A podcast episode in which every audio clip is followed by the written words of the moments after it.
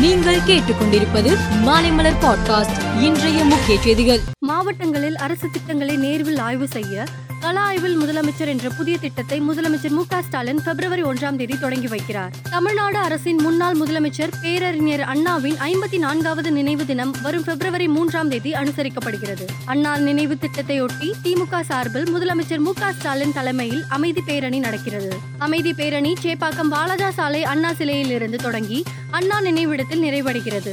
சென்னை கீழ்ப்பாக்கத்தில் உள்ள துணிக்கடையில் இருந்து கேட் விழுந்ததில் காவலாளியின் ஐந்து வயது மகள் பலத்த காயமடைந்தார். காயமடைந்த சிறுமி அரசு மருத்துவமனையில் அனுமதிக்கப்பட்ட நிலையில் சிகிச்சை பலனின்றி உயிரிழந்தார். இந்த சம்பவம் தொடர்பாக கீழ்ப்பாக்கம் போலீசார் வழக்கு பதிவு செய்து விசாரணை நடத்தி வருகின்றனர். தென் சென்னை பாராளுமன்ற தொகுதி எம்பி தமிழச்சி தங்கபாண்டியன் ஓமன் நாட்டின் தலைநகரான மஸ்கட்டில் உள்ள அந்நாட்டின் மிகப்பெரிய மசூதியான சுல்தான் காபூஸ் மசூதிக்கு முஸ்லிம் பெண்கள் அணியும் இஜாப் உடை அணிந்து சென்றுள்ளார். இஜாப் உடையின் அவர் மசூதிக்கு சென்றதை புகைப்படம் எடுத்து தனது ட்விட்டர் பக்கத்தில் பதிவிட்டுள்ளார். இஜாப் உடை அணிந்து சிறுத்தபடி இருக்கும் புகைப்படத்துடன் கூடிய அவரது பதிவை பலர் வரவேற்று பாராட்டியுள்ளனர். திரிபுரா மாநிலத்தில் பிப்ரவரி பதினாறாம் தேதி சட்டசபை தேர்தல் நடைபெறவுள்ளது. அறுபது தொகுதிகளை கொண்ட திரிபுரா சட்டசபை தேர்தலில் போட்டியிடும் வேட்பாளர்களின் பட்டியலை காங்கிரஸ் மற்றும் பாஜக வெளியிட்டுள்ளன. முதற்கட்டமாக நாற்பத்தி எட்டு பேர் கொண்ட வேட்பாளர் பட்டியலை பாஜக அறிவித்துள்ளது.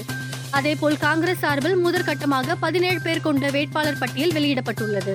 ஜனாதிபதி மாளிகையில் உள்ள முகலாய தோட்டம் அமிர்தா தோட்டம் என பெயர் மாற்றப்பட்டுள்ளது. இந்த தோட்டம் வருகிற முப்பத்தி ஓராம் தேதி முதல் பொதுமக்கள் பார்வைக்கு திறக்கப்படுகிறது. பாகிஸ்தானில் சிந்து மாகாணத்தின் தலைநகரும் அந்நாட்டின் மிகப்பெரிய நகருமான கராச்சியில் கெமாரி என்ற கிராமத்தில் உள்ள மக்கள் மர்ம நோயால் சிறுவர்கள் அதிக அளவில் பாதிப்புக்குள்ளாகி உள்ளனர் மர்ம நோயால் பாதிக்கப்பட்டு ஆஸ்பத்திரியில் சிகிச்சைக்கு அனுமதிக்கப்பட்டவர்கள் சிகிச்சை பலனின்றி அடுத்தடுத்து உயிரிழந்தனர். கடந்த பத்தாம் தேதியில் இருந்து இருபத்தி ஐந்தாம் தேதி வரையில் பதினெட்டு பேர் உயிரிழந்துள்ளனர். நியூசிலாந்துக்கு எதிரான இருபது ஓவர் தொடரில் பதிலடி கொடுக்கும் ஆர்வத்துடன் இந்திய அணி இன்று இரண்டாவது ஆட்டத்தில் களம் காணுகிறது.